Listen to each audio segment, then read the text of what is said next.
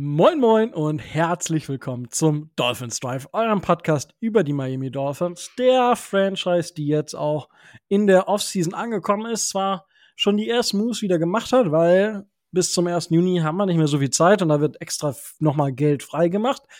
Aber äh, ja, wir haben schon wieder Spieler entlassen auch, also ganz wild quasi. Aber wenn es heißt Dolphins Drive, dann heißt es, ich mache das Ganze hier nicht alleine, aber es ist weder Micho da, es ist weder Tobi da, aber vermutlich habt ihr es am Namen der Folge schon äh, erkannt. Und zwar der Verfasser des Triple Option Blogs, der, der beim Downside Talk Podcast das College Update macht, der bei den Sofa Quarterbacks auch als Podcast mit dabei ist und den Draft inzwischen drei Jahre, glaube ich, live auch covert.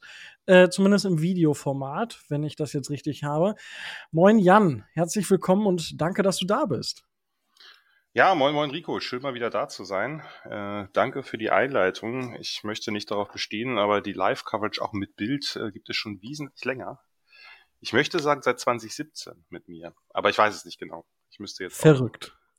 Müsste jetzt auch nachdenken. Aber, aber wie man daran sieht, es, es steigt halt das Interesse immer mehr und ab und äh, an kriegt es dann auch noch jemand äh, mit. Also der äh, Kreis derjenigen, die da mal reinschalten, äh, der wächst äh, Jahr für Jahr und das ist ja auch nicht so verwunderlich, weil die Draft insgesamt natürlich hier immer wieder an Interesse gewinnt.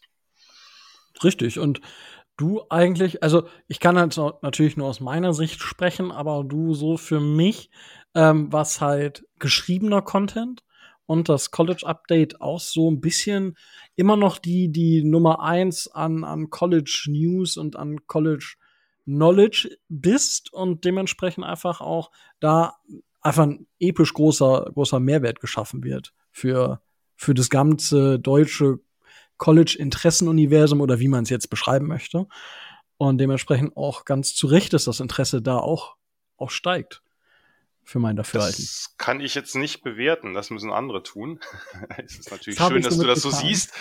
äh, ich kann, äh, kann jetzt ein bisschen rot werden höchstens. Nein, aber es ist ja auch sonst so. Also sieht man ja auch daran, dass äh, diese RTL-Übertragung mit den Fanclubs äh, geschehen ist und dass insgesamt auch bei Twitter oder in sozialen Medien viel, viel mehr Leute einfach äh, dann auch Präferenzen äußern. Welcher Spieler soll es sein, gerade in den ersten Runden?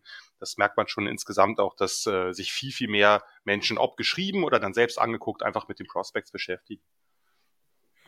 Genau. Und ja, das äh, der Vorrede äh, genug. Ihr werdet jetzt dort erstmal keine News, die werden wir in der kommenden Woche vermutlich ähm, hören, weil es ist jetzt Feiertag sozusagen, also noch nicht ganz, wir haben Mittwoch, Donnerstag ist ja frei und ich bin da nicht da und Micho und Tobi sind auch äh, nicht da und dementsprechend werdet ihr dann zu den ganzen News, vielleicht haben wir dann noch mehr News, nächste Woche was hören. Einen Teil werdet ihr später schon noch hören, aber das nur als Nennung. Und wir gehen dann auch in ja unsere letzte Runde, was den Draft angeht. Ähm, also wir reden jetzt nicht nur über Ryan Hayes aus der siebten Runde, sondern äh, wir reden noch mal über die Menge an Picks, die wir hatten. Und dann werden wir auch noch mal über Undrafted Free Agents sprechen, weil das ja letztes Jahr auch Thema war. Und ähm, da ja ein Treffer oder wie man es nennen äh, möchte, geschehen ist. Aber ähm, Jan, grundsätzlich, die Dolphins hatten vier Picks und haben Cornerback und Running Back in den Runden gedraftet, wo es jetzt wo die Chance höher ist, einen Starter zu bekommen. Warst du grundsätzlich überrascht von der Auswahl der Dolphins? Weil ich sag mal, es wird ja, es ist ja kaum einem entgangen, dass die Dolphins und gerade auch die Dolphins Community nach O-Linern gelächzt hat, wenn man das so beschreiben möchte. Ja, mir selbst, also selbst mir ist das nicht entgangen, obwohl ich jetzt bei den einzelnen Teams nicht so wahnsinnig tief drinstecke, was die Needs sind. Das muss ich ganz äh, klar sagen. Von daher ist meine Antwort auch mit Vorsicht zu genießen. Ähm, ich schaue mir das Ganze ja tendenziell erstmal aus der College-Perspektive an und schaue mir die Prospects dann an, ähm, wie die vielleicht für die NFL projekten, wie die für bestimmte Schemes projekten. Aber ich bin jetzt nicht in jedem einzelnen Team auch in der Free Agency, weil die fällt ja genau in diese Draft-Vorbereitungszeit und da bin ich eigentlich nur am Prospect schauen. Äh, da bin ich dann nicht ganz so tief drin, dass ich sagen kann, na dieses Team hat jetzt die und die großen Needs. Es ist aber so, dass mich diese Position natürlich so ein bisschen überrascht haben, äh, weil man dachte bei Cornerback, na ja, ihr habt natürlich erstmal ein sehr gutes äh, Starter-Duo, eben auch durch den Ramsey-Trade, äh, durch äh, mit, mit Xavier Howard. Man muss natürlich immer bedenken, dass man natürlich auch für die Zukunft draften kann und ich weiß, wer dann vielleicht in einem oder zwei Jahren noch da ist. Äh, und bei Running Backs habt ihr ja wirklich eure komplette, ihr hattet ja alle, wenn ich das richtig äh, in Erinnerung habe, ich hatte das irgendwo auch bei Twitter kommentiert, ich glaube, alle eure Running Backs waren ja Free Agents und ihr habt einfach alle wieder zurückverpflichtet. War doch ja. so, oder? Das, das ist korrekt. Äh, was ja erst dachte ich, naja gut, ich glaube, erst kam äh, Ahmed, dann kam äh, Wilson und Mostert und dann wurde Gaskin auch noch hinten dran geschoben oder welche Reihenfolge auch immer. Und ich dachte, okay, na gut, also haben sie offensichtlich bei einem Room, der jetzt äh, vielleicht, ja, sagen wir mal, äh, solide ist oder okay ist, aber jetzt nicht so das ganz, den ganz großen Esprit, Esprit verspricht, habt ihr einfach, äh, einfach die Spieler zurückgeholt, beziehungsweise muss man ja vielleicht auch sagen, das liegt größtenteils auch daran, dass der ein oder andere Spieler ähm, vielleicht auch ab und an etwas verletzungsanfällig ist und war in seiner Karriere. Ich habe da natürlich jetzt gar keinen bestimmten im Blick.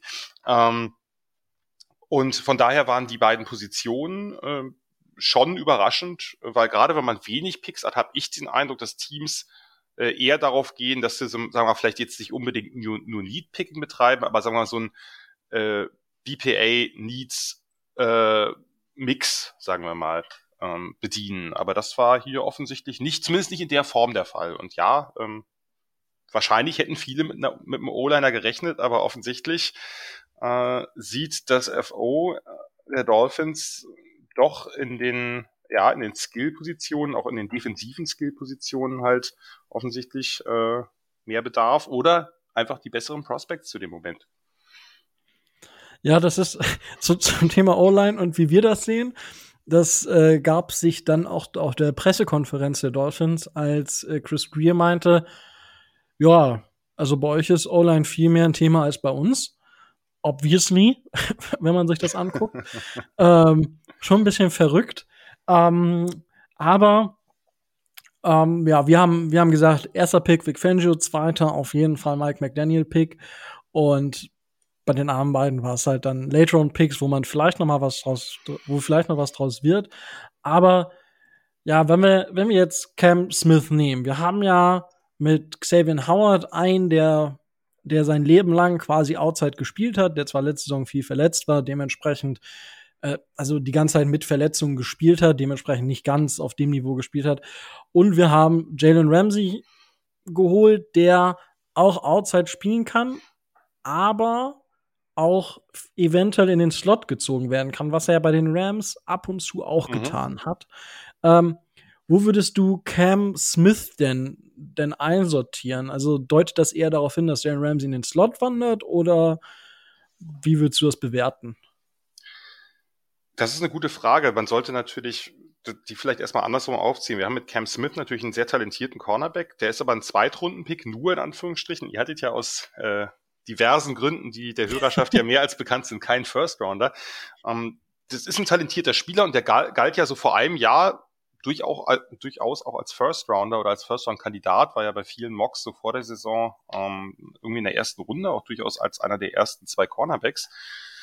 Ähm, nur weiß ich nicht, ob man jetzt von Cam Smith abhängig machen würde, ob man einen Star wie Ramsey nach innen oder außen schiebt. Vielleicht sollte man das erstmal an Ramsey festmachen was Cam Smith bietet, ist halt auch eine gewisse Versatility inside-outside. Also er hat größtenteils außen gespielt. Er hat äh, außen gespielt. Er hat sehr viel Man gespielt, also South Carolina, die Gamecocks Defense. Ähm, der andere Cornerback Darius Rush ist ja auch gedraftet worden von den Colts.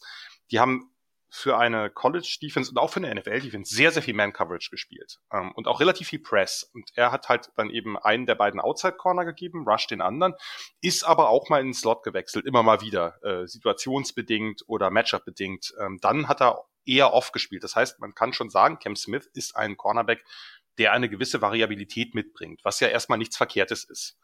Ähm, er kann halt diese, er kann halt die Press und, und Man spielen, äh, weil er einfach ähm, der hat dann eine relativ gute Technik. Ich mache sein Footwork, er hat dieses Soft-Shoeing, also dass er wirklich so ganz kleine, schnelle Schritte macht, mit denen er ähm, vielleicht so ein bisschen Ground hergibt. Also der steht jetzt endlich einfach vorne da und, äh, und killt den oder versucht den Receiver mit, mit, seinem, mit seinem Jam zu killen, mit dem so Bump-and-Run-mäßig. Das macht er auch mal, aber das ist jetzt nicht seine präferierte Technik, sondern er geht wirklich so, er kann dieses jeden Schritt mitgehen, jeden Schritt matchen. Das ist so ein bisschen seine eine große Stärke. Dabei ist er sehr geduldig. Der gibt also nicht einfach den Release ab, weil er schnell spekuliert. Ah ja, der geht, was weiß ich, Inside Release oder Outside Release und öffnet seine Hüften. Das, äh, das macht er nicht, sondern er geht wirklich, er geht zwar mit dem Receiver nach hinten, aber dabei sehr, sehr, sehr, sehr diszipliniert. Hat einfach einen flüssigen Paddle. Ähm, das Footwork mag ich. Er ist aggressiv. Er ist aggressiv, auch wenn er dann Bump and Run spielt, das ähm, auch gerne mal mit zwei Händen, also dass er wirklich den Jam mit beiden Händen gibt. Ähm, muss manchmal ein bisschen aufpassen, dass er nicht zu aggressiv ist auf der, auf der Route. Da verliert er sich ab und zu ein bisschen zu sehr in, in Handfighting. Ähm, aber das, das kann er, das kann er relativ gut. Er hat aber auch, ähm, wenn er eben off spielt, und das hat er meistens eben aus dem Slot getan, ähm, dann kann er eben auch diese Breaks nach vorne relativ gut machen. Also die Richtungsänderung zurück zum Play, äh, die Breaks nach vorne, äh, wenn er dann erkennt, was für eine Spielsituation das ist, dass sein Receiver jetzt angeworfen wird. Das, ähm, das sieht sehr gut aus und er kann aber auch off spielen und dann eben Man-Coverage. Dann ähm, hat er diese Trail-Technik, dass er so einen Schritt dahinter bleibt, keine große Separation zulässt und wenn man sieht, dass der Ball kommt, dann eben noch die äh, mit, mit einem gewissen Burst, mit einer gewissen Beschleunigung eben ähm, dann wieder am, direkt vor den Receiver cuttet oder an dem dran ist, dass man eben sieht, ähm, ähm, wie, der, wie der Spielzug läuft. Das kann er, finde ich, alles. Das sind alles eher Stärken von ihm. Man muss ja auch sagen, erstmal so als erste Antwort zu ihm. Cam Smith ist ja auch ein schneller Cornerback. Der ist nicht 4,43 gelaufen. Das ist äh, okay schnell. Es gibt natürlich noch schnellere. Aber er ist vor allem ein, ein 10-Yard-Split von 1,49 gelaufen und Vertical von 38. Das heißt, die ersten Schritte, der Antritt äh, und auch die, die, äh, die Beschleunigung, die Explosivität, die sind sehr, sehr gut bei ihm. Ja, das ähm, hatten wir tatsächlich auch schon so, so ein bisschen, gerade mit der Geschwindigkeit, ähm, in, in den letzten Folgen. Und ähm, es wird auf jeden Fall spannend, wie, wie er eingesetzt wird. Ich bin, ja. bin, bin ein bisschen excited, weil ich meine, die Dolphins sind allgemein so ein bisschen, bisschen Hype wieder auf die Defense, weil wir Vic Fangio als Defense-Koordinator haben und wir uns alles erträumen von diesem Defensive Coordinator, mhm. weil wir ja eigentlich eine, eine sehr gute Defense waren. Ich meine, Regression ja. hat man immer, aber das letztes Jahr war, war schon eine Bruchlandung, wenn man das so, mhm. so, es war schon arg. Und ähm, dementsprechend kann man schon sagen, also gerade was die Verletzungen angeht, hatten wir leider auf Cornerback auch sehr, sehr viel.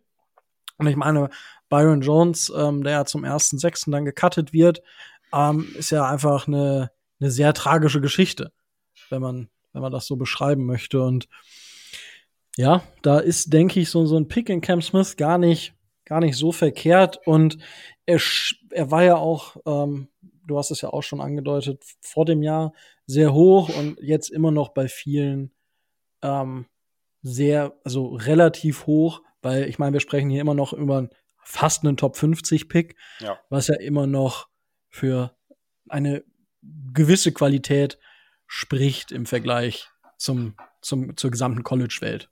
Äh, ja, über eigentlich eine sehr, sehr gute. Wenn man sich das Ganze anguckt, natürlich äh, ist das natürlich einer der absoluten. Da, wir machen jetzt natürlich große Unterschiede zwischen Pick 15 und Pick 50, aber wenn man das im Gesamtkontext betrachtet, sind natürlich beides unglaublich talentierte Prospects. Ne? Also ja. und ich bin ich bin ein bisschen gespannt, weil Fangio ist ja durchaus äh, jemand, der relativ viel Zone spielen lässt. Ähm, und hat er da schon irgendwas zu angekündigt, dass er das so ein bisschen eingrenzt? Weil ihr habt ja jetzt auch viele Cornerbacks, ja auch aus den letzten Jahren und dann eben mit Ramsey noch, die ja durchaus auch ja, nicht so ganz schlecht in Man-Coverage sind und Cam Smith eben einer derjenigen, die im College nach den Illinois Corners, würde ich sagen, mit am meisten eben Man-Coverage gespielt hat. Gibt's da irgendwie äh, eine Aussage oder ist das, ähm, nee, weiß man da also, nichts genaues? Nee, also Grund, da hat er sich bisher nicht zu geäußert, tatsächlich. Also ich gehe davon aus, dass das Fangio zumindest äh, regelmäßig eine Insel aufmachen wird, ob es dann mhm. Howard sein wird oder ähm, Ramsey, das, das sei mal dahingestellt.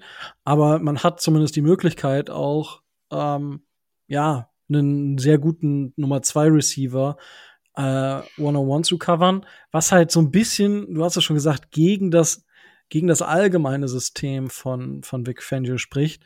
Und da bin ich so ein bisschen gespannt. Ähm, Xavier Howard ähm, hatte sich dahingehend schon geäußert und er meinte, jetzt muss ich tatsächlich kurz mal überlegen, ähm, das ging so in die Richtung, dass er ab und zu vielleicht ganz froh ist, nicht immer Man spielen zu müssen. Okay. So, das war, das war so ein bisschen die Aussage und von Jerome Baker kam die Aussage, dass, ähm, dass man vielleicht so ein bisschen mehr Freiheit allgemein als Spieler in dieser Defense hat.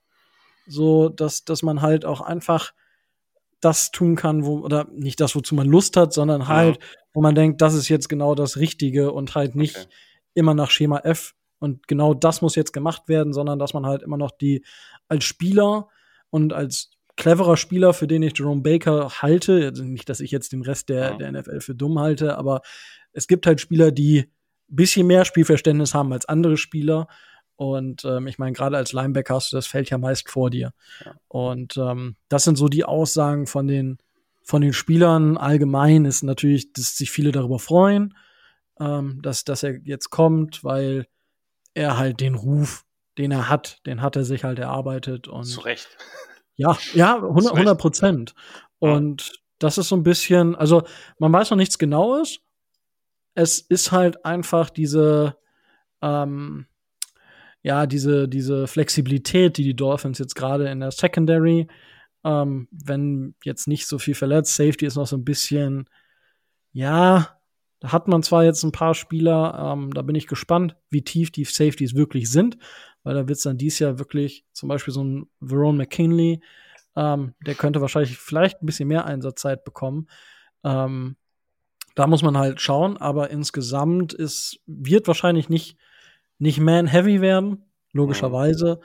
Aber ich denke, es könnte Zone mit Man-Elementen oder mit ja. vielleicht etwas mehr Man-Elementen, die wir ähm, normalerweise von Vic Fangio kennen. Was ja, also der, der, die Aussage von Howard, die hat ja einen wahren Kern, weil wenn du immer Man spielst als Cornerback, setzt du dich auch unter einen wahnsinnigen Stress, weil du weißt, wenn du einmal wegrutscht, wenn du einmal irgendwas falsch machst, bist du halt, ist, ist das Big Play halt da, weil du normalerweise keine Absicherung hast. Wenn jetzt gerade, wenn du Cover One spielst. Ne? Und das, ja.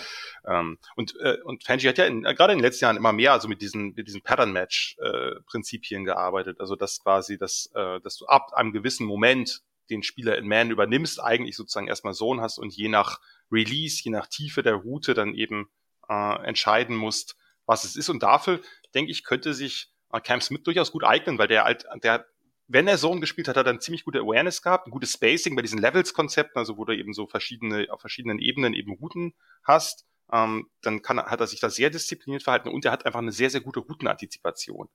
Das äh, könnte ja für dieses System oder sozusagen relativ gut passen für ein System, was eben so ein bisschen fluide zwischen äh, Man und Zone agiert, je nach ähm, Routenkombination, je nach Release-Tiefe und so weiter.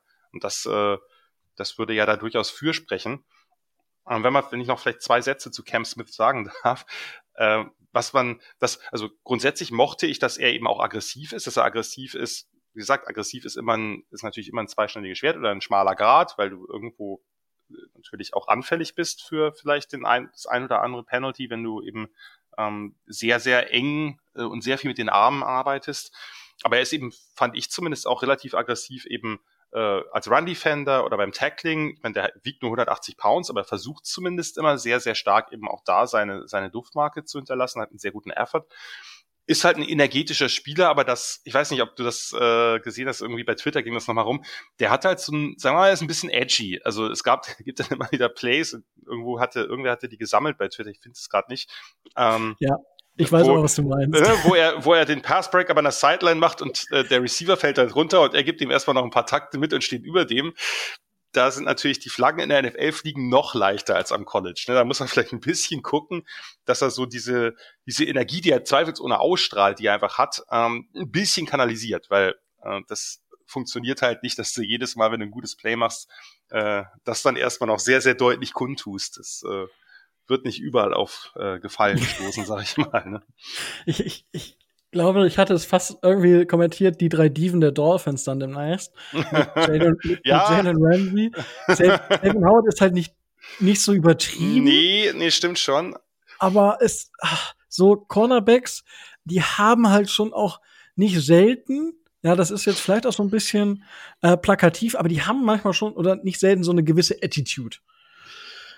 Die musst du heute auch haben, glaube ich, weil ich meine, ja. du hast einfach, das ist einfach die Position, die es am schwersten hat mittlerweile in der NFL. Du darfst nichts mehr machen. Dir wird immer mehr Möglichkeit genommen, irgendwie an sozusagen auf den Receiver, auf deinen direkten Gegner einzugehen. Das wird immer mehr geahndet äh, im Vergleich zu früher. Und Receiver haben immer mehr Vorteile, weil Quarterbacks genauer sind, die stehen halt auch ein bisschen sicherer in der Pocket. Das heißt, du gibst halt immer mehr Plays ab als Cornerback. Und dadurch musst du vielleicht auch, du musst einfach diese Short Memory haben und du musst vielleicht auch, wenn du das Play machst, auch nochmal verdeutlichen, dass du es gemacht hast in irgendeiner Form. Ja, das einfach bitte, ein bisschen Psycho. Äh, Psycho ja, genau. Und da, also das scheint Cam Smith äh, relativ gut zu beherrschen. Wie gesagt, trotzdem muss man da natürlich ähm, so ein bisschen gucken, dass das sich äh, im Rahmen hält, sag ich mal. Aber ja. dieser, dieser Punkt, dass dieses, diese Spielintelligenz hat er halt trotzdem, dieses Reading des Plays, das Diagnosing, äh, das das ist halt, darum haben ja auch einige gedacht, naja, man könnte ihn vielleicht auf Safety stellen. Ich halte das für äh, nicht sinnvoll, weil ich ähm, würde den auf jeden, also wer so ein Footwork hat, den halte ich auf Corner, ist aber die wertvollere Position. Es ist ja auch die Position, die er immer gespielt hat. Und ich glaube auch nicht, dass irgendein NFL Front Office da jetzt so schnell den auf Safety stellen wird. Aber äh, das Tackling und eben diese, diese Spielintelligenz, dieses, dieses Play Diagnosing, Route Diagnosing, äh, das, das macht ihn natürlich spannend. Äh, einfach weil du den, wenn du den Inside-Outside hinstellen kannst, wenn du den in verschiedenen Schemes hinstellen kannst, dann ist das vielleicht wirklich, je länger ich jetzt drüber nachdenke beim Reden, ist das vielleicht wirklich ein richtig guter Fangio-Corner. Wir, wir hoffen es alle. und ich meine, gerade in der Gut, AFC East ähm, hat man natürlich jetzt, man hat noch Rogers da und die, die Jets haben natürlich mit, mit Garrett Wilson dann auch einen starken Receiver. Also es ist halt dann Bills, muss man nicht viel zu sagen. Nee. Ähm, und gerade in der AFC, in der man ja die meisten Spiele absolviert, ist es vermutlich sinnvoll, mehr Corner zu haben, als man vielleicht brauchen kann. Ja. Und ähm, aber da schauen wir mal. Und dann kommen wir von einem Vic Fangio Pick zu einem Mike McDaniel Pick, weil ich meine, wenn man sich jetzt die, den Dolphins, die Dolphins anschaut, wir haben Raheem Mostert, wir haben Tyreek Hill, Jalen Waddle und jetzt Devin A. Chain. So, wenn, wenn von diesen, also wenn von deinen Top zwei Running Backs, ich würde jetzt A. Chain vielleicht auch mal als Nummer zwei Running Backs ja, sehen ja. und von deinen Top zwei äh, Wide Receivern Jalen Waddle der langsamste ist. so what? Also ich meine, Adrian hat es ja auch so ein bisschen predicted, ob die Dolphins jetzt da wieder stehen können. Offensichtlich, sie konnten es nicht. Ähm, ja, also es ist offensichtlicher äh, Dolphins äh, Offense Pick wäre, glaube ich, kaum möglich gewesen in diesem Draft. Wir haben auch gelacht in der Live-Coverage. Wirklich, Need for Speed. Wer hat's eigentlich nicht? Ja. Die Dolphins. Wer pickt ihn trotzdem? Die Dolphins. man kann nie genug, es ist halt genauso, in der Defense kann man nicht genug Corner und nicht genug Pass Rush haben. In der Offense denken die Dolphins offensichtlich, man kann nicht genug Speed haben. Es, es ist verrückt, ja. äh, ja, also ich, ich, ja, ich war sehr, also, weil, wie gesagt, wir haben alle so ein bisschen mit dem anderen O-Liner, es sind ja ein paar O-Liner doch arg gefallen, mhm. auch in diesem Bereich und boah, ich war so ein bisschen hyped schon so auf den einen oder anderen so, äh, Weibler, der dann noch, glaube ich, noch weiter gefallen ist, war noch auf dem Board und so weiter und so fort. Und ich dachte, okay, cool, wir kriegen den jetzt noch in der dritten Runde und dann so Devin A. Ich so, mhm. ich verstehe es, ich verstehe es, what the hell? Ähm, die Frage ist natürlich, ähm, wie, wie hat Devin A. Chain sein, die, die Running Back Position interpretiert? Kannst du uns dazu was sagen? Ich hoffe sogar sehr viel, weil A-Chain so einer meiner Lieblingsbacks der letzten Jahre war. Ich möchte aber trotzdem dir vollkommen zustimmen. Ich meine, es sind ja, es sind ja diese, also gerade auch für so ein, für so ein White Zone Scheme gab sind ja ein paar Tackles gefallen, die halt wirklich sehr athletisch sind. Wanya Morris, ein Blake Freeland ist in die vierte Runde gefallen, der von den Colts abge, äh, eingesammelt worden. Und das, da dachte man schon, naja, jetzt sind eigentlich, äh, genau, wenn ihr Whippler, also wenn ihr einen äh, Interior-Liner haben wollt, ist auch der äh, spannend. Und Jalen Duncan ist in die fünfte, glaube ich, sogar gefallen. Oder sechste. Also da gab auf jeden Fall ein paar auch gerade sehr athletische Tackle Prospects. Klar, du findest in der dritten, vierten, fünften Runde bei den Tackles ist es immer schon ein bisschen schwieriger, weil die, weil da alle, die halt wirklich sehr viel Potenzial oder sehr ready sind, gehen halt früher, weil es so eine wichtige Position ist. und auch so eine Unique-Position irgendwie in der Hinsicht. Receiver oder auch Cornerbacks findet man immer auch Starter-Potenzial noch später. Bei Tackles ist das oft schwieriger. Und da dachte man, na gut, jetzt könnten sie sich eigentlich einen dieser etwas gefallenen Tackles aussuchen. Aber nein. Offensichtlich äh, war äh, der Speed äh, von, von A-Chain halt doch ein bisschen, bisschen spannender für Mike Daniel. Wie gesagt, bei dem, bei dem, bei dem Running Back Room, den, den ihr jetzt hattet, ja, der ist jetzt nicht, der hat jetzt keinen Superstar, das verstehe ich nicht ganz, aber hey, wie gesagt, das, äh, ich, ich, ich liebe den Spieler. Ich weiß nicht, ob ich ihn hier anstelle der Dolphins genommen hätte, das ist eine andere Frage. Ähm, aber A-Chain, ist halt ein, hat halt diesen Weltklasse-Speed, der ist ja eine 4,32 gelaufen. Ne? Das muss man sich, also nicht mal nur eine 4-3er-Zeit, sondern eine niedrige 4-3er-Zeit und so viel weniger geht dann eigentlich kaum noch, bis du bei Chris Johnson gelandet bist oder so. Ich, ähm, ich glaube, er war der, der drittschnellste äh, im gesamten Combine irgendwie. Irgendwie sowas meine ich. Ja, das, also, also mindestens, also ich würde schätzen, der schnellste Running Back, oder? Äh, hab ich jetzt das, das, das auf jeden Fall. Ich, ich, ich glaube, es waren, ich weiß nicht wer, aber ich meine, ich habe gelesen, dass er, also Third mhm. Overall. Ja, ähm, ja, und man hat ja immer noch so, es sind ja nicht nur die Running Backs schnell, inzwischen nee, nee, laufen nee, nee. Wide Receiver ja auch und Cornerbacks, genau. die sind ja nicht, nicht langsam. Irgendwo, irgendwo dazwischen kann, kann sein, dass da noch, aber äh, ist also absurd schnell. Äh, absurd schnell, weil so viel mehr wird's nicht. Also ich weiß nicht, gab es eine 4-2er Zeit? Diesmal gibt's ganz, gibt's ja wirklich. Ach doch, äh, stimmt. Irgend, irgendjemand ist eine 4-2 gelaufen. Ich weiß, weiß es gerade auch nicht mehr. Wer. Kopf. Ähm, genau, aber also Devon A-Chain hat absurden Weltklasse-Speed. Äh, dazu eine gute Explosion, ähm, der war, also der, der kommt ja auch, der, der kann halt dieses, äh, kann auch eben dieses One Cut and Go, diese, diese, diese Cutting Ability bei Outside Runs, ähm, aber äh, ich finde ihn halt dafür, dass der so klein ist, der ist 5,988, der ist ja wirklich und hat auch nur 29er Arme, der ist jetzt wirklich nicht besonders groß, nicht besonders äh, nicht besonders kräftig gebaut, oh, sagen wir mal, okay kräftig für seine kleine, sagen wir mal, also für seine Nichtgröße. Ähm, aber was ich halt bei ihm wirklich krass finde, ist, wie tough er ist. Das ist halt, der ist ein, der ist ein Speedback, aber der hat sich auch immer, das hat er auch im College immer gesagt, ähm, ich bin kein Speedster, der Football spielt, sondern ich bin ein Footballspieler, der einfach noch zusätzlich Speed hat. Und ich finde, das sieht man bei ihm auch, wenn man, sie, wenn man ihn sich anguckt, weil der halt der versteht Running, der versteht das Blocking vor sich, der liest es gut. Ähm, der hat eben diese, diese ansatzlosen Jump Cuts und Inside Cuts und diese ganzen, also dieser ganzen, diese ganzen Moves klar. Aber der kann eben auch, der läuft eben auch innen richtig, richtig gut. Klar ist der limitiert, der wird jetzt kein Derrick Henry sein da. Aber der bounced nicht alles nach außen wie so viele kleine Backs, sondern der, der, äh, der versucht halt durchzugehen. Der hat eine gute Leverage, der kommt mit richtig Fullspeed an, der kann jemanden halt auf die Hörner nehmen, wenn man so will. Äh, und kann, hat eben auch eine vernünftige Contact Balance. Also wenn jemand da, wenn ein Verteidiger, ein Linebacker mit einem schlechten Angle ankommt oder irgendwie die Hände nicht dazu nimmt, dann bounce er halt von dem ab. Ähm, und fängt auch nicht, und auch, ist eben auch keiner, der gibt ja auch bei, bei vielen kleinen Backs, die eben anfangen, schon im, im Backfield, wenn sie den Ball bekommen, erstmal schon ein Cut hier, ein Cut da, Lateral, mal gucken, wo ist denn die Lücke. Ähm, nee, wenn es keine da ist, dann nimmt er das, was da ist, also was drin ist. Irgendwie das, ähm, das mag ich sehr gerne, einfach wie er seine Blogs liest, wie er reagiert auf, auf Play-Entwicklungen, dass er antizipiert, wo sich die Lücke öffnet. Ähm, dass er auch, wenn er, wenn er Vorblocker hat, wenn er Puller hat oder, äh, oder so, oder eben auch ein, ein H-Back, der vielleicht irgendwie ihm den Weg freiräumt oder freiräumen soll, dann, dann sucht er den Weg, dann ist er nicht zu, zu übereifrig, sondern eben hat eine Patience, wartet und dann kommt der Cut und dann geht's ab. Ähm, und, und auch im Open Field ist er halt nicht einfach nur jemand, der sich auf Speed verlässt, sondern der Running Lanes versteht und so. Also ich finde, der ist einfach ein, ein, ein, als Berg sehr intelligent. Ähm, und was man, wenn man sich mal Highlights von anguckt, was, was einem auffällt, ist, ich habe selten einen kleinen Berg gesehen, der so viel den Stiffarm benutzt. Das ist ja normalerweise was, was, was anderes tun. Wie gesagt, ich, äh, ich finde es, ich finde es wirklich, wirklich beeindruckend, wie er läuft. Ich habe das bei mir auf dem Blog auch mal dargestellt, wenn sich jemand, wenn jetzt jemand vielleicht mal Highlights gesehen hat, die sind, sehen natürlich bei allen Spielern mehr oder weniger spektakulär aus, aber schaut euch mal an, es gibt ein Spiel äh, von Texas A&M gegen LSU im vergangenen Jahr.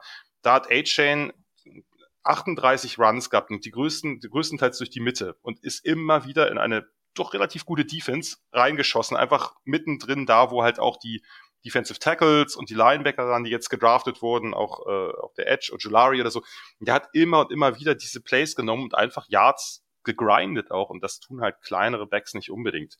Ähm, was halt äh, dazu kommt, er ist ein guter Receiver, kein super guter, kein, kein Jamir Gibbs. Na gut, der ist auch vielleicht ein bisschen früher gedraftet worden, auch nennen wir es ein bisschen zu früh gedraftet worden. ähm, aber, aber er ist halt, also diese, diese, diese ähm, Running Back Routen läuft da gut. Ähm, der hat jetzt natürlich, die musst du natürlich ein bisschen genauer anwerfen, weil der halt klein ist und keine langen Arme hat. Dem kannst du jetzt nicht den Ball irgendwie in den dritten Stock legen, weil da irgendwie, was weiß ich, ein Zone-Defender davor steht oder so. Ähm, und auch als Blocker, er versucht zumindest. Das wird jetzt nie seine größte Stärke sein. Ne? Also das ist klar. Und dazu kommen halt noch seine Kick-Return-Skills. Die sind in der NFL natürlich jetzt nicht so, äh, nicht, nicht mehr so wertvoll, wie sie vor ein paar Jahren waren, weil es einfach viel zu viel Touchbacks gibt äh, durch die Verlegung des Kickoffs. Aber grundsätzlich ist das ja auch noch eine, ein, netter Bonus, den man halt so mitnimmt. Von daher, ich mag den Spieler wirklich sehr, sehr gern. Äh, hatte für den, ich äh, grade ja ohne Positionsvalue, weil ich das sonst könnte ich irgendwie schwer einschätzen. Und ähm, ohne Positionsvalue habe ich habe ich A-Chain mit dem mit, mit Second gehabt. Also ich bin ein hm. großer Fan von Devon A-Chain. Wie gesagt, ich äh, habe mich nur gewundert, dass man bei den bei den Dolphins äh, jetzt auch auch bei dem Cam Smith Pick, den ich auch mag, dass man nicht ein bisschen mehr in die Trenches geht. Aber ähm, das kann sich ja trotzdem auszahlen, weil wenn der dir halt ein, wenn der dir halt Big Plays reinläuft mit seinem Weltklasse Speed und wie gesagt, er hat noch mehr als das, das ist nicht seine einzige Waffe, ähm, dann kann das sich ja trotzdem lohnen. Ja, also bei den Dolphins ist halt, ja, wie gesagt, O-Line müssen wir eigentlich, müssen wir, sprechen wir eigentlich jede zweite Woche drüber. Ähm, weil, das kriege ich ja, es ist, mit. Es, es, ist halt, es ist halt schwierig. Es ist schwierig.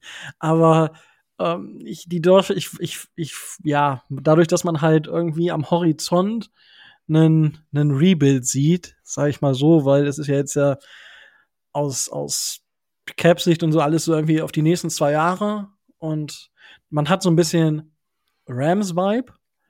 Und ich, ich weiß gar nicht, hat's, ich glaube, der Timo Riske ähm, hat's letztes Jahr irgendwann äh, getweetet und meinte, ja, die Dolphins sind halt die Rams ohne, ähm, ohne Injury Luck.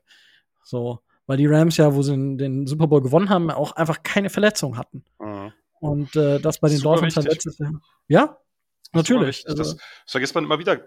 Also die Eagles waren ein super Team letztes Jahr, aber eins der Teams, die am verletzungsfreisten waren. Ne? Da haben halt die ganzen Rookies gar nicht spielen müssen oder kaum spielen müssen. Wenn, also das, das ist immer wieder, immer wieder schön, äh, wenn Teams halt äh, beisammen bleiben und dann ihr Potenzial abrufen können, äh, weil du musst natürlich sonst immer gucken, dass du irgendwo, natürlich hast du hier oder da immer eine Verletzung und der, der zweite Anzug muss sitzen, aber wenn dir eben das Team komplett zusammengeschossen wird, dann wird schwierig. Ja, ich meine, gut, die Dolphins sind da natürlich so ein bisschen gekniffen gewesen mit, mit Tour vor klar, allem. natürlich. Das halt der, der, Quarterback ist eh außerhalb von allem anderen, ne? Das ist klar, wenn der weg ist, dann wird schwer. Ja, und ähm, ich meine, man hat es noch irgendwie geschafft und man hätte ja tatsächlich mit Skylar Thompson fast irgendwie den Big Upset mm. geschafft in den, in den Playoffs. Das ja, also das, da hat halt wirklich eigentlich nur so ein Mediocre Quarterback gefehlt. Und dann und hat der oder der letzte Drive einfach vielleicht den. Ja, naja, gut, aber lassen wir es. Ärgerlich, ärgerlich. Aber es ist, äh, man, man, ich bin super, super gespannt, wie die beiden eingesetzt werden. Und ähm, ja, wenn, dann, dann war halt so ein Cut und es war halt, die Dolphins haben ja auch nichts gemacht an den Draft-Tag. Also man hat einfach auf die Picks gewartet, man ist nicht zurückgegangen, man ist nicht vorgegangen. Ich glaube, Vorgehen ist bei vier Picks dann noch. Ja, ist Quatsch. Was willst du halt machen? So, du kannst halt drei Spots hochgehen für einen Sechstrunden-Pick, wenn in der zweiten Runde zwei Picks hochgehen willst, so ungefähr. Ergibt keinen Sinn. Und, nee, und du, äh, hast ja, du hast ja, also du hast ja wirklich zwei talentierte Spieler, über die Positionen, insbesondere bei Aging kann man sich ja streiten, aber zwei talentierte Spieler, die mindestens in der Region, wenn nicht höher gesehen worden sind. Also das Value der, der, des reinen Spielertalents ist ja unbestritten bei beiden. Ja. Und ähm, dementsprechend, es waren ungewöhnliche Picks für die Dolphins. Ich denke, so kann man das beschreiben, aber definitiv qualitativ äh, gute Spieler. So kann man, kann man das zusammenfassen. Ja, schon. Und dann hatten die Dolphins tatsächlich noch mal zwei Picks und dann haben wir auch schon vier Picks und dann muss auch reichen irgendwann. Ähm, in der sechsten Runde haben die Dolphins dann Elijah Higgins ähm, als Tight End vorgestellt von Stanford. Ähm, und ich meine, die Dolphins sind natürlich, wir kennen Mike Gesicki. Und wir wissen, warum Mike Gesicki nicht so viel gespielt hat letzte Saison und warum er nicht so viel eingesetzt wurde. Und ich habe Elijah Higgins jetzt nicht so auf dem Radar gehabt, dadurch, dass er halt auch als, als recht hohes, ähm, ähm, recht hoher Spieler, glaube ich, sogar aus dem College, äh, aus, aus der Highschool ins College gekommen ist. Und dachte mir so, ja, und den stellt jetzt als Titan vor. Also ist das halt einfach nur Gesicki in billig, den wir schon nicht eingesetzt haben. Warum holen wir den dann? Also das war für mich so ein bisschen, ähm, wir versuchen gerade Wege zu finden, wie Elijah Higgins in der Dolphins Offense eingesetzt werden kann. Ähm, ich weiß nicht, hast du kreative Ansätze dafür, ähm, wie Elijah Higgins eingesetzt werden kann?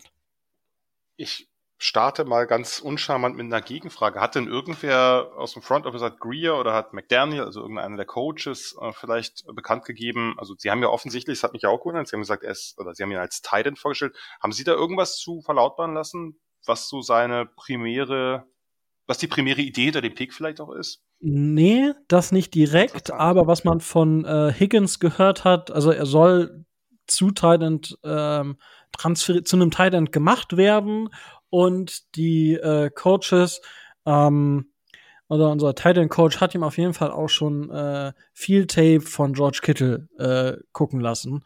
Ähm, gut, ich meine, schön, wenn ich jetzt den Spielern das, das, äh, die Tapes von den besten Spielern der Liga gebe. Ja, das ist, das, das zeigt erstmal, guck mal, das könntest du vielleicht. Ob, also wie viel das jetzt bringt, das steht auf einem anderen Blatt Papier, aber er soll wohl wirklich die Transition zu Tight End machen. Ich, ich bin halt einfach überhaupt, also ich bin irritiert, weil ich das nicht so ganz sehe, weil er hat, glaube ich, in seiner gesamten College-Karriere also ich habe geguckt und ich habe keinen Snap gefunden und ich habe in den Unterlagen, auch bei PFF zum Beispiel, ich habe kein Pass-Blocking-Snap gefunden. Ähm, und das ist für mich, wo ich mir denke, aber als Tight End sollte man ein, zwei Prozentchen vielleicht schon mal im Pass-Blocking gemacht haben. Vielleicht. Ja, das also er, er, soll wirklich Tight End oder in Tight End Rolle geschoben werden. Naja, ich meine, dass er keine Pass-Block-Snaps hat, überrascht ja insofern nicht. Er hat ja einfach größtenteils Big Slot gespielt und wenn du als Receiver spielst, egal wo, wirst du in der Regel keinen Pass-Block machen, nur wirklich, wirklich selten. 100 Prozent. Ne, also das, das überrascht natürlich nicht. Es ist halt einfach ein interessanter Body-Type, weil man den nicht so oft hat. Der ist 6'3", 235, hat so eine, ist so ein, also das ist einfach zu schwer für einen Receiver nochmal. Kein Receiver oder kaum ein Receiver wiegt 235 Pounds. Ähm, für ein Thailand eigentlich zu leicht und vielleicht vor allem auch zu klein. Ne? Also es gibt halt 6-3 ist dann eher, da würde ich jetzt sehr stark vermuten, dass er eher so der Move Titan H-Back Typ wird und nicht unbedingt der Inline Titan, der neben dem Tackle dauerhaft zumindest steht, weil dafür müsste er schon noch ordentlich an Gewicht zulegen. Gut, wir reden hier über einen Sechstrunder, er spielt einen Sechstrunder, das heißt, ähm, da ist es natürlich auch aber möglich, dass man sagt, man gibt ihm jetzt ein Jahr und äh, und schaut mal, ob der quasi im Kraftraum sich dann nochmal zumindest 10 Pounds Muskelmasse drauflegen kann. Hat jetzt auch nicht die längsten Arme. Ähm, ich musste aus einem anderen Grund ein bisschen grinsen, als der Pick kam, weil, ich meine, wenn man Elijah Higgins als Titan vorstellt, und ich meine, der ist immerhin eine 4-5-4 gelaufen für 235 Pounds, ist das relativ gut. Das heißt, zumindest äh, entsprechend der Masse bringt er auch einen gewissen Speed mit. Äh, das ist ja vielleicht offensichtlich nicht ganz unwichtig, sagen wir mal. Und ähm, ja, hat halt, man, na, man darf nicht unterschätzen, dass der in einer wirklich fürchterlichen Offense gespielt hat. Ähm, als irgendwie Big Slot Move Titan Hybrid vielleicht, meistens eben so Tight Slot gespielt. Und der war halt für Tanner McKee die wichtigste Anspielstation underneath. Also war zwei Jahre statistisch bester Receiver noch vor Michael Wilson, der ja früher gedraftet wurde, ähm, der eben ein Outside Guy ist, vielleicht also mit, mit, mit X-Potenzial. Äh, bei Higgins, ich habe mir das noch angeguckt, also was, was ich, äh, was ich bei ihm, ich finde, die, die Routen sind, sind gut. Er hat insgesamt auch ein gutes Verständnis, Verständnis von Underneath Coverage. Ne? Also gerade, das wird jetzt jemand sein, der vielleicht nicht unbedingt dauernd die tiefen Routen nimmt, vielleicht mal eine Seam Route hier oder da, weil den Speed dafür hat er, äh, für, gerade für einen Thailand. Ähm, die, also Footwork, Beschleunigung aus den Cuts, also die, diese ganze, sozusagen das, die Technik der Routen, die ist okay, da kann er sich Separation verschaffen, ist jetzt nicht irgendwie so ein, so ein steifer oder unbeweglicher oder undynamischer Typ, gerade wenn man eben betrachtet, dass der 235 Pounds wiegt. Ähm, Hände sind okay, hat ein, hat ein, zwei Drops zu viel gehabt, ähm, aber vor allem dann äh, Stärke ist halt, dass er, naja, nach, wenn er den Ball fängt, dann hast du halt da natürlich also jemanden, der eben eine gewisse Schnelligkeit mitbringt für seine Size und eben auch ein ganz schöner Bully ist oder ein ganz schöner Brocken ist.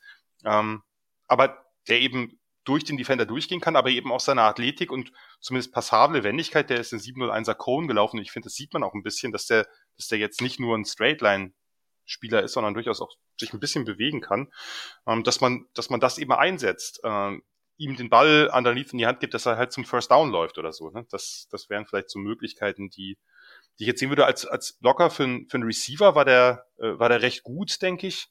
Ähm, es hat, hat natürlich auch da wieder Power-Vorteile gegenüber, äh, gegenüber irgendwelchen armen Slot-Cornern, die da stehen oder so und irgendwie, was nicht, 5, 9, 190 sind und dann kommt da halt so ein Tier an. Ähm, Frage ist halt, guter Blocker für einen Receiver ist ja immer noch weit entfernt von zumindest passabler Blocker für einen echten Tight. Und das, ähm, ich, ich, ich weiß, also ist eine spannende Idee, den zum echten Tight umzuschulen. Ich hätte es wahrscheinlich nicht unbedingt gemacht, aber ähm, vielleicht ist das ja auch erstmal eine Ankündigung. Man schaut und setzt ihn so ein bisschen variabler ein, dass der mal Tight spielt, mal H-Back spielt, ähm, mal auch kurz raus in den Slot rückt oder so. Also wie gesagt, wir reden von einem Sechstrunden-Pick. Da ist ja die Erwartung erstmal gering, aber es ist ein spannender Spieler, also vor allem ein ungewöhnlicher Spielertyp, den gibt's nicht so oft. Ja, das sind tatsächlich auch die Ideen, die uns so ein bisschen gekommen sind.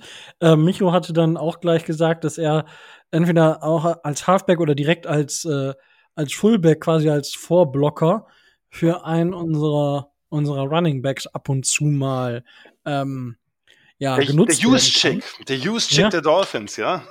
Ob, obwohl wir Eric äh, Ingold haben. Ja, gut, aber der ist ja eher, also bisschen eher ein klassischer Fullback als, ja. als das jetzt ein, der das ja auch einfach, der hat bei Wisconsin ja nun wirklich genau, genau diesen ja. Battering Ram gespielt und Higgins wäre jetzt ja schon die, die, die Version, die etwas mehr den Ball vielleicht bekommt und damit auch ein bisschen mehr anfangen kann und einfach natürlich auch eine ziemlich gute Athletik allgemein hat.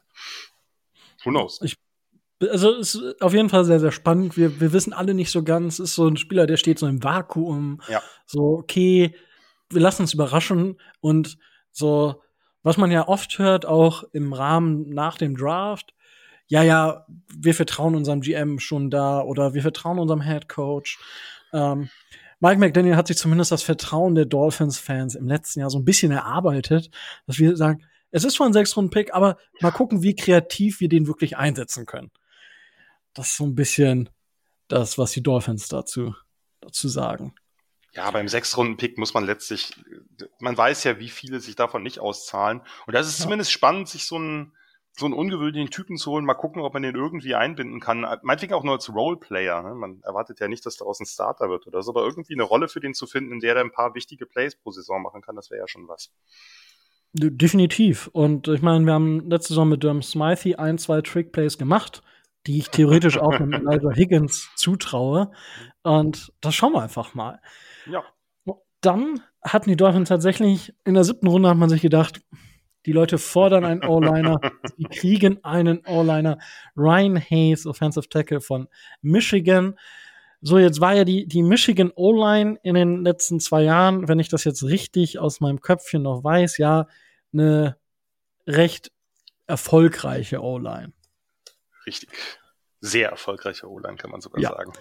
Ja, ich, ich, mir geht das nicht so leicht über die Zunge, ja, als alter Bachelor, da ist das halt immer so ein bisschen, ja, aber ähm, das ist halt ein Siebtrunden-Pick und man hat sich halt mehr erhofft. Und jetzt guckt man sich halt an und fragt sich so, okay, wir haben zwar mit Austin Jackson auf Right Tackle einen First-Round-Pick, die Dolphins haben Isaiah Win jetzt gesigned. Ja, aber Ryan Hay, also was, was können die Dolphins realistischerweise von einem Ryan Hayes erwarten? Was zeichnet Ryan Hayes aus? Naja, letztlich muss man auch hier natürlich die Erwartungen insofern drosseln. Wir reden von einem Siebtrunden-Pick. Was erwartet man von einem Siebtrunden-Pick? Man wirft halt einen Dartpfeil und hofft, dass der eben stecken bleibt, quasi, wenn man so will. Und ich meine, es ist, ein, es ist zumindest ein, ein Dartpfeil, der finde ich Sinn macht. Man muss, wie gesagt, das jetzt nicht, nicht viel größer reden, als es ist. Es ist ein Siebtrunden-Pick.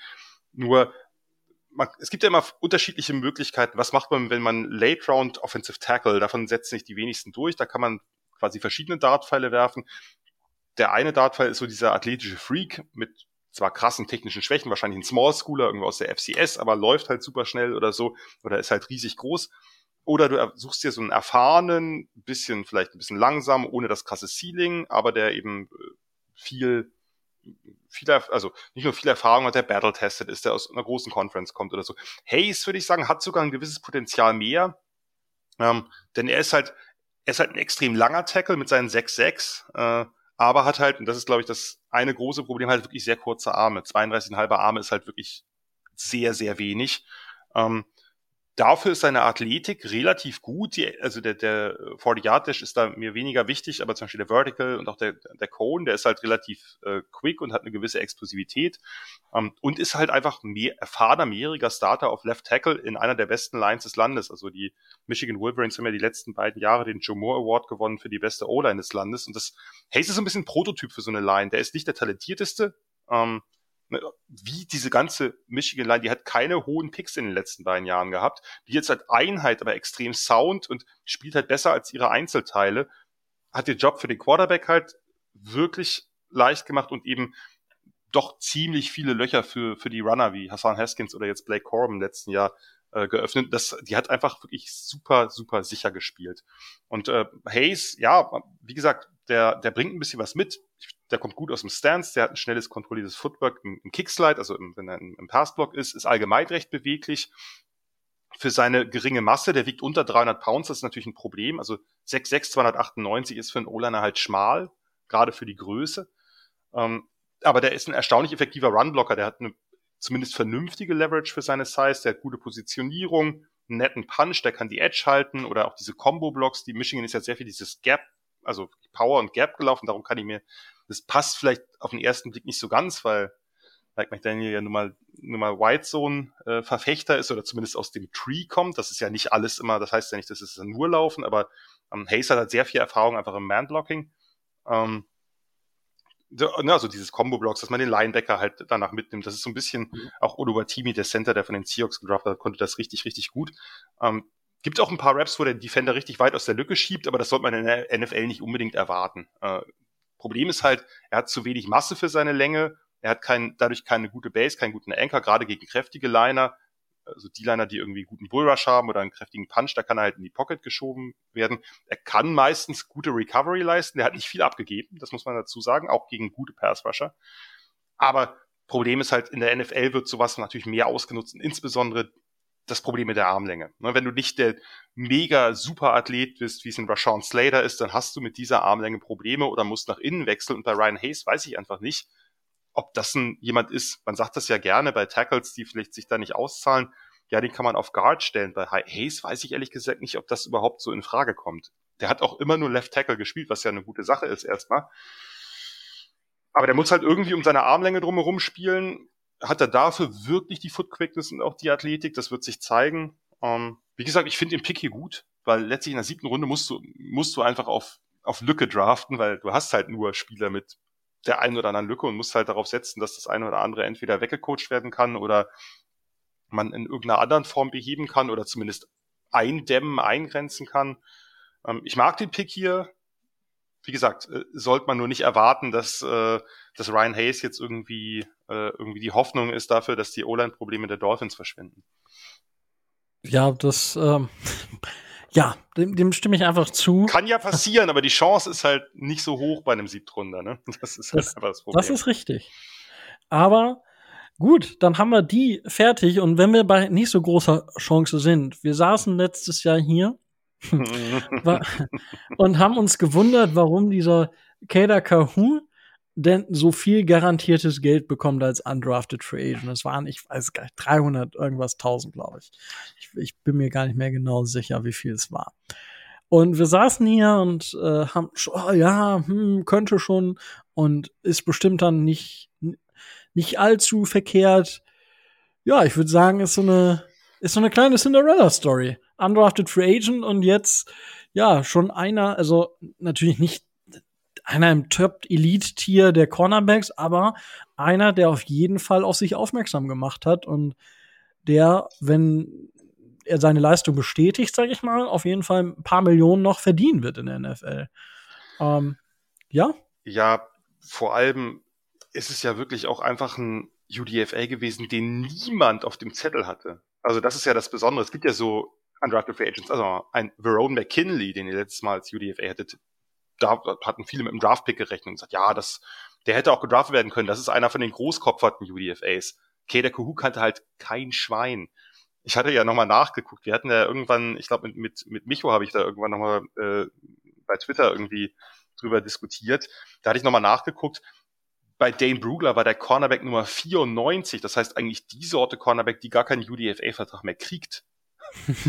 Und der kriegt halt von, wird von den Dolphins verhältnismäßig für den UDFA mit Geld zugeschissen und setzt dann so eine Saison hin. Also da, äh, da muss, also der Scout, der den entdeckt hat und gesagt hat, den müssen wir uns auch auf jeden Fall sichern.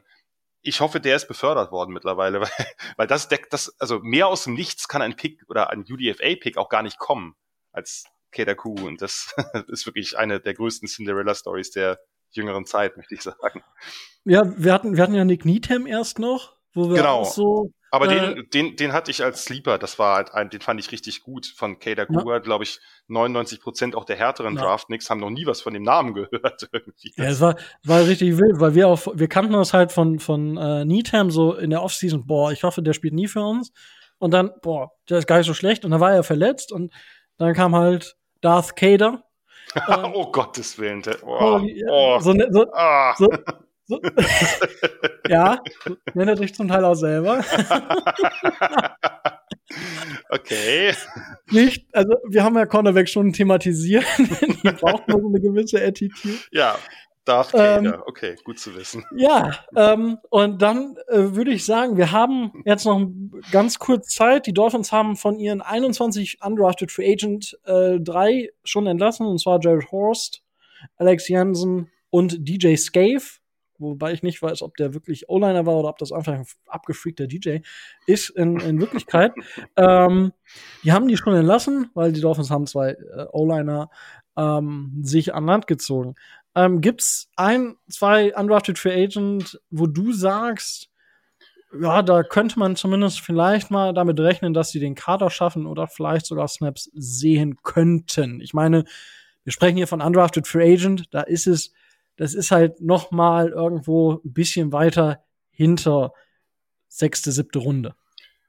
Ja, oft nicht viel dahinter, aber bei den ja. Dolphins ist es jetzt auch wieder so, dass ich mir diese Liste angehört, den einen oder anderen, anderen Namen kenne ich, ich habe die nicht unbedingt gescoutet, aber da sind ein paar Namen dabei, die einem irgendwann über den Weg gelaufen sind. Aber ich dachte, huch, die Dolphins haben wieder ein sehr, sehr eigenwilliges UDFA-Board gehabt, weil da so nicht diese, diese, oder wenig dieser galt eigentlich als Draft-Pick, fällt aus der Draft, die Dolphins schlagen zu. Das ist nicht passiert, sondern die haben halt sehr, sehr spezifische Vorstellungen offensichtlich gehabt und äh, ein bisschen tiefer gegraben, möchte ich sagen.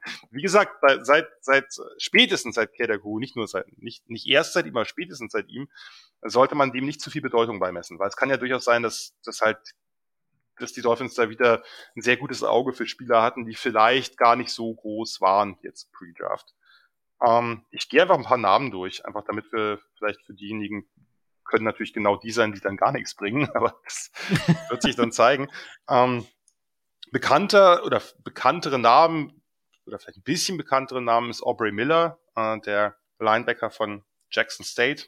Ähm, ist ein Missouri-Linebacker gewesen, da hat er wenig Spielzeit gesehen, ist dann zu Jackson State, also zu Dion Sanders damals transferiert und war da halt äh, eben in der FCS, also eine Ebene unter der Top College äh, Subdivision ein absoluter Difference Maker. Halt als Outside Linebacker ähm, wird wahrscheinlich dann eben eher Inside, also wenn er den spielen würde, sozusagen, das, dafür wird er sich für einen Backup-Posten bewerben müssen als Inside Linebacker in der 3-4.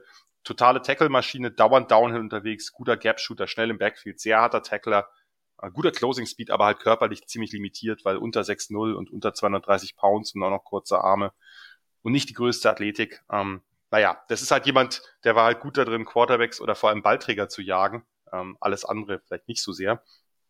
Ähm, bei euch bei einer 3-4 muss man zumindest auf Brandon Peely kurz eingehen. USC Nose Tackle, auch ein Six-Year-Senior. Davon haben wir ja jetzt einfach insgesamt relativ viele gehabt, weil äh, weil natürlich durch die Corona-Saison und weil die Spieler noch versucht haben, noch eine Saison sich irgendwie anzubieten, ähm, hatte nach Achillessehnenriss, vorher war der in der Rotation, danach hat er halt also meistens auch in der 3-4 Nose-Tackle gespielt, war eigentlich nochmal deutlich kräftiger als die 316 Pounds, hat halt ein bisschen abgespeckt. Typ Space Eater, sowas braucht man in der, in der 3-4 in der Regel irgendwie eine in der Mitte, der zwei Leute beschäftigt. Wer weiß, ob der was bringen kann. Ähm, wenn ich mich jetzt, muss ich kurz gucken, dass ich nicht zu viele nenne, weil das ist dann auch ein bisschen. Bennett Williams sollte man allein deswegen nennen, weil ihr habt Javon Holland, ihr habt Verone McKinley, Bennett Williams ist der nächste Oregon Safety. Ja. leider nicht, leider nicht ganz so talentiert. Äh, erfahrener Safety, hat durchaus eine gewisse Produktion gehabt, aber war ein paar Mal verletzt. Nicht der schnellste, ist halt ein vielseitiger Spieler, hat alle Safety-Positionen, also ähm, Free Safety, Split, Box oder eben auch Slot gespielt instinktiv antizipiert, also wirklich ein, ein, ein guter Footballspieler, aber eben äh, keine besonders gute Range, nicht besonders wendig, wird also ein bisschen schwierig. Und ich muss natürlich Garrett Nelson erwähnen, weil Nebraska ja. ähm, ein ja kräftiger, eigentlich Defensive End, hat ein, ein physisches Mindset, ist nur 248 Pounds schwer, hat halt mit ungefähr 250 Pounds 3-4 Defensive End gespielt, also ist, weiß ich zumindest zu wehren gegenüber sehr viel schwereren und kräftigeren und größeren Spielern. Hat kräftige Hände, einen guten Punch, Handfighting, Bullrush, das sind so die Sachen, mit denen er sich durchsetzt. Eine unterschätzte Quickness, ist auch ein 418er Shuttle gelaufen, das unterstreicht. Sonst eher athletisch eher bisschen limitiert, aber halt halt so, so ein krasser Effort-Spieler. Äh, also wirklich All-Out-Effort, immer bei jedem Play bis zur letzten Sekunde am Fighten. Dadurch war er einfach einer der wenigen Difference-Maker in einer nicht so wahnsinnig guten Huskers Defense. Hat relativ viel Tackles gemacht. Ist halt nur, einfach wie gesagt, wenig explosiv, kurze Arme und jetzt muss er auch noch wahrscheinlich Outside Linebacker in der 3-4 spielen. Das wird schwierig werden.